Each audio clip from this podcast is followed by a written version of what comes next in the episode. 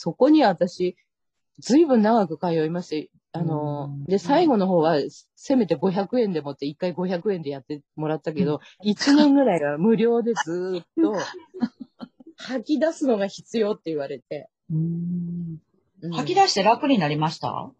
いや、あの、カウンセラーも一応、あの、うんどっちかっていうと、勉強してきた人たちじゃないですか。はい。頭で。あの、専門、別別に自分が体験してきたわけじゃなくて、うんその、カウンセラーとして、なんかこうんう、傾聴するけど、そうだったんですね。こうだったんですね。辛かったんですね。の繰り返しで、本当にに話聞いてんのかなって思って、私としては。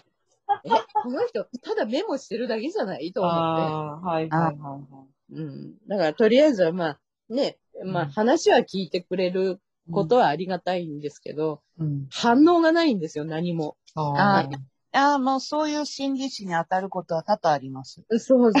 だから、この人、あの、なんかその人も兄弟を出てとか、そういう話を聞くと、うんなんかうん、本当になんか頭でいろいろこうね、相談を聞いてるのかなって。あんまり信頼関係がなくな、ないけど、とりあえずうん喋るとこもないしと思って。うんうん。だから、そう、楽にはならなかったですよね。なんか、うんだちっとも終わらなくて、終わらい。ないっていうか、なんか、調子も悪いし、で、うん。1年半ぐらい何もやってなかったかな、私仕事を。で、なんでこんな何も力がなくなってきたって言って、で、精神科の先生も紹介してくれて、なんか頭、そのね、頭痛くなったり、お腹痛くなったり、なんか具合が悪くなったりとか、はいはい。なんで自分がこんな、ちょうど30、31ぐらいの時かな、うん。その時は。で、なんでこんなに自分がおかしくなってくんだろうと思って、うん。力がもっとあったはずなのにと思って、で、うん。やっと旦那から逃げられてきて、うん。私は解放されたはずなのにって、うん。自分でもわからなくて、で、その精神科の先生はそれは、あの、PTSD だって、その何かがあった後に、うん。急になんかこう、そこから離れて何もなくなって、今度は自分が何をしたらいいのかがわからない、そういうのが、あその阪神大震災とか、そういう後と同じだって言っててね。何かその時はもう一生懸命戦う、なんとかしなきゃって思うことが、急にそこからまた違うとこに行って、すべてを失ってしまって、失ったっていうか、そんなのは、その、慣れた場所とか、い物も持ってこなかったし、冷静になるんでしょうね。うんで、そこで、本も、保護も受けられるし、うん最低限のね、なんかうんお金はあるはずなのに、うんなんか自分がダメな人間になっていってるんじゃないかって思い始めて、ほんで、仕事もやり始めるんですよ。一番最初うん何だったかな、私やったの。えっ、とね、あ、そう、図書館でやったんだ。図書館、本好きだから。そしたらもうね、一週間も持たなくて、ぐ頭が痛くなって、なんで働けなくなってるんだろうって言って、いやいや、もう、やっぱりね、なんかこう、PTS、い言えてないから、なんかいろんなことが。わからないんですよ。自分でもなんでお腹が痛いとか、毎日なんか、いつかあのね、日替わりでどこかが痛くなるんですよ。なんか、本当に子供の不登校と一緒ですよね。なんかもう、外に出たくない。で、喋れない。で、自分が本名でも名乗ってない。で、え、旦那さんの転勤って言われるでしょ、はい職はいはい。場に行けば。うんで、いや、あの、って、あの、言えないんですよ、それがうまく。うんうんで、うんそうですよって言っちゃえばいいのにってよく精神科の先生は言って、あそうなんですよ。適当にね、自分を守るための嘘は必要だって言って、はいでそれを言うのがしんどいし、うん。また。で、一緒にみんなでご飯食べてね、うん。あ、じゃあ旦那さん何時に帰ってくるの？で、嘘をついてる自分、そこで。でも、はいはい暴力で逃げてきたのって言って、えーってみんな言うから、そんなこと言ったら。うん。ほんで、だから職場にも行けないって思って。うん。最初はそうですね。だだから、な何回かこう、仕事してはすぐ辞めて、うん。もうしばらく家にいたらいいって言って、ほんで、精神科の先生が今度、でも、あの、心療内科の先生をせ紹介してくれて、男の先生だったから、うん男よりも多分、女の先生の方が、うんあのーもっと喋れるんじゃないかっていう配慮だったんですよ、それが。はいはい。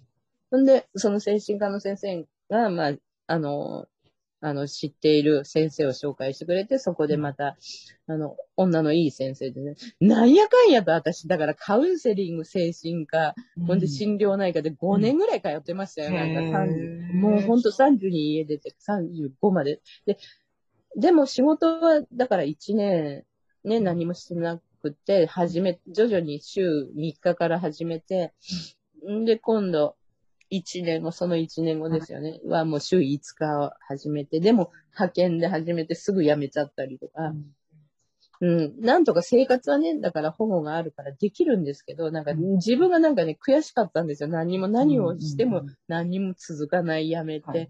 子供は、あの、小学校行って、で、イライラする。それで私、もう子供に辛く当たっちゃいけないんだけど、なんか、もうちゃんと学校行ってよとか、いろいろ言ってうるさく言ったこともあって、でもママとは違うんだからって泣かれて、なんかその、こう、だから私の子供の頃はちゃんと行ったって言って言ったら、全然違うじゃんって、東京出たくなかったってすごい泣かれて、ああ、これは言っちゃいけないなと思って私も。で、あ、だママだって辛いんだよとか、なんか、私が幼いんですよね。だからその、どこにもこう、なんとも、誰にもこう、カウンセラーにも相談してるはずなのになんか、誰も分かってくれないんだよなと思って、こんな気持ち。だからね、病んでた、5年ぐらいは病んでましたよ、私ずっと。え、5年ぐらいで回復したんですか、ほんだら？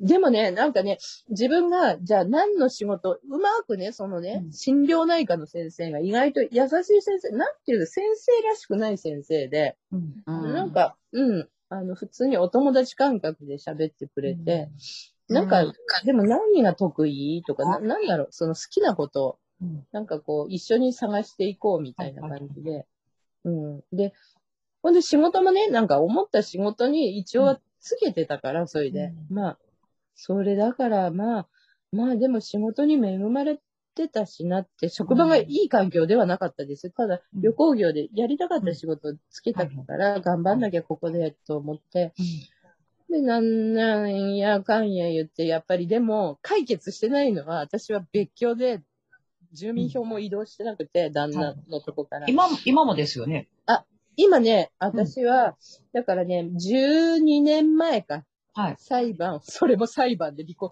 もうね、長いんですけど、だからどこで端折ればいいのかわかんないけど。あの、もう離婚しました、離婚は。あ、あ、できてるんですね。できてるんですけど、裁判離婚で、慰謝料ゼロ。えーはい、養育費はもちろんなくて、うん、もう、あの、裁判費用50万は私が分割で払ってますよ。あへ、ー、何のための結婚だった本当に全部自分みたいな。うん。だから、月々3000円ずつね、まだ払ってますよ、なんか。だから、なんかな、なんかね、自分で、もう、だから、肯定する部分はまあ強くなったかな。人の気持ちがちょっとはわかるようになったかな ぐらいで。うん。だからそんな話を聞いてみんな多分、いや、じゃあやっぱり家にいようって思うかなと思ったり。あのー、よく私も、やっぱりね、周りが仕事とかしてて、いろいろ関わる人が、結局似たような人で、バツイチで旦那に暴力振るわれて、で、結構実家に帰ってる人が多いんですけど、そういう人ばっかりで、うん、で、そういう人ばっかりじゃないけど、やっぱり、こう、主婦の人もね、ちょっとした相談でも旦那と喧嘩したっていうと、私はすぐ、もう、別れればいいって言っちゃうから、うん。うん、でも、なんか、そう、なんか、こう、そう思うと、難しいですよね、で、こう、ふと安心してしまうっていうの、それで、あ私の話を聞いて、あ、そんな大変だったんだ。私はそこまでではないわ、とか、あだったら、まあ我慢しようになっちゃう人が多い、やっぱり。多い、え、多いですか？多いですよね、人だから、だから実際本当にすごい暴力振るわれて、うん、家を出たっていう人に巡り合わないですよね、私自身。だから、本当にそういう人で、私一人？って思ってきたり、ずっと。うん。なかなか、うん、やっぱり言いにくいのもあるんでしょうね。本当はそうやって被害に遭ってるけど言えない。うん。ただ、多分思うのは、やっぱりどこかにあるんですよ。なんか自分が経験してきたことは、人が経験してこなくて恥ずかしい反面、よく乗り越えてきたなっていう誇りもあって、自分の中に。で、これって、でも自分がね、やっぱり次の人に生かさなきゃいけないっていう使命があるのかなって、自分でもどこかにあってずーっと長はい年、うんお世話にもなってきたし、本当に知らないね、その、宇都宮のシェルターの人とか。だから、私はどうでもいいのよって言われて、あなたが次の人にそうやってやってなさいっていうことをすっごく覚えてて、うん。24年前のことを。はい。で、じゃあ私はね、きちんと仕事もして、ちゃんと生活をして、強くなって、次の人にね、なんかこう、力を与えられるぐらいの自分がしっかりしたいなってずっと思ってきたから、それは。うん。で、まあ今コロナ禍でなんか会社がこれから今、まあまあまあ休業とかあったり、まあまあとりあえずは仕事が守られてるからいいけど、どうなるか。ただ、あれから24年経って、やっぱり強くはなったと思う、多分、ものすごく。だから、ね、人のことをちょっとでもやってあげられるかなーなんて思いながら、そうですね。うん、具体的にどう、何をどうしていけばいいのかはわからない。ゆっこさんと繋がったのも結局ね、自分がそうやってそんな活動をしたいって言うてるところから、ほら、うんね、あの、エミさんが、うん。すごい、だから DV のこと、自分が、私強いと思ったんですよ、その時に。自分を正直に名乗って自己紹介の時に。ああ。私、なんかこう、やっぱりい、誰にも言えなかったから、うんいろんな人に言ったら恥ずかしいんじゃないかって。暴力振るわれてる時も恥ずかしくて言えないだったけど、あ今度逃げてきた時も逃げてきたって恥ずかしくて言えないとか、はいはい。誰もこんな人いないんじゃないかね。だけど、正直に私はこう経験して、で、そういうのの活動をしてるって言った時に、うんわ、すごいって思ったんですよ。うんなんか、こう、理想なことをやってるなと思って、私の、エミさんは。理想、理想には理想た、理想とはかけ離れてるかもしれない。いやいや、いや、な、なんとかね、そのうん、相手のことを考えて、うん自分以外の人のことを考えてやるって、うんなかなかね、自分でいっぱいいっぱいなことっていっぱいあるから、いっぱいいっぱいでいっぱいだって。いっぱいいっぱい、いっぱいいっぱい。私もいっぱいいっぱいでいっぱい。